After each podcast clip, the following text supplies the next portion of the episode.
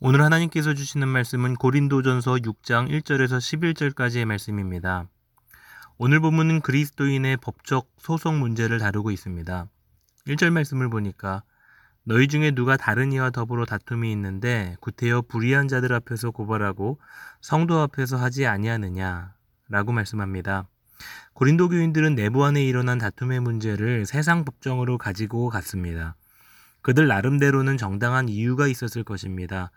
어쩌면 교회 안에서는 늘 용서와 회개의 덕목이 있기 때문에 보지 않아도 뻔한 결과가 있을 거라 생각하고 정당하고 정의롭게 문제가 다루어지기를 원했을 수 있습니다.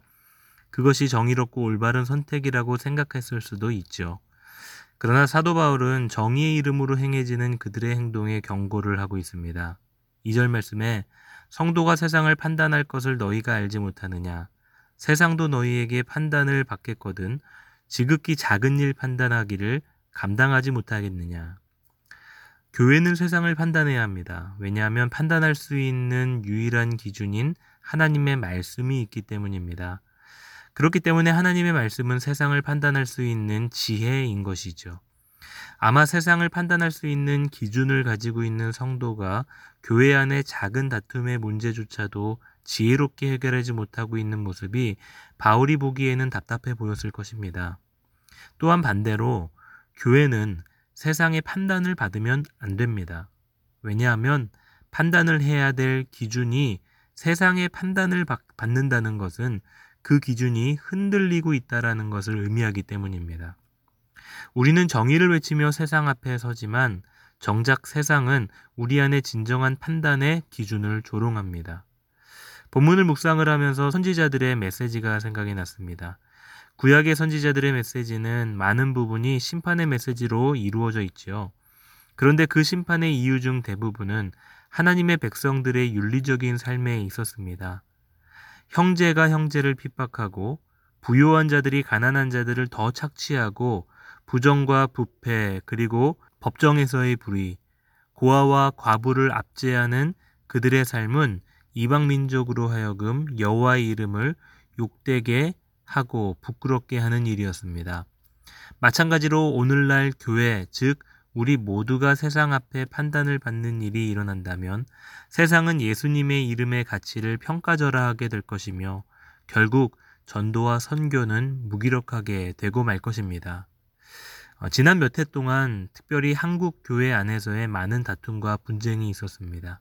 그중 많은 사건이 교회를 넘어 법적 소송까지도 이루어진 일도 있었지요.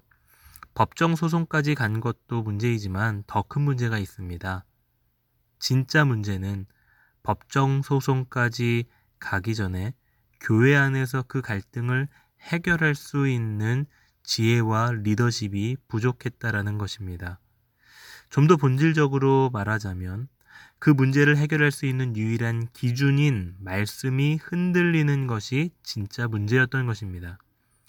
이미 교회 안에서는 성도와 성도가 그리고 목회자와 성도가 서로 반목하며 불신과 분열이 일어나 더 이상 말씀의 기준은 작용하지 않고 자신의 실리와 유익만이 작용하게 된다라는 것, 이것은 참 가슴 아픈 현실인 것 같습니다. 그런데 더 아픈 것은 그러한 자기 성찰과 반성과 희생 없이 이 문제를 해결하지 못하고 법정까지 가지고 가게 되는 현실인 것이죠. 우리는 이러한 현상에 대해서 다시 한번 처음으로 돌아가 무엇이 잘못된 것이었는지를 진지하게 돌아보아야 합니다. 누구의 자잘못을 떠나서 과연 남을 판단하는 내가 말씀의 기준 앞에 진실하게 서 있는가를 먼저 돌아봐야 합니다. 기준을 중심으로 서 있지 않으면 어떠한 대열도 흐트러질 수밖에 없듯이 말씀의 기준 앞에 머물러 있지 않는 한 우리는 늘 세상의 판단 앞에 흔들리며 무너지게 될 것입니다. 기준이 잘못된 것이 아니라 기준 앞에 올바로 서 있지 못하는 교회와 목회자와 성도가 잘못된 것입니다.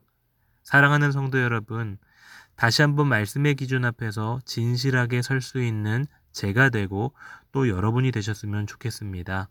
그래서 교회와 성도와 목회자가 세상에 판단받는 것이 아니라 세상을 판단하며 옳은 길로 안내할 수 있는 일에 쓰임받게 되기를 간절히 소망합니다.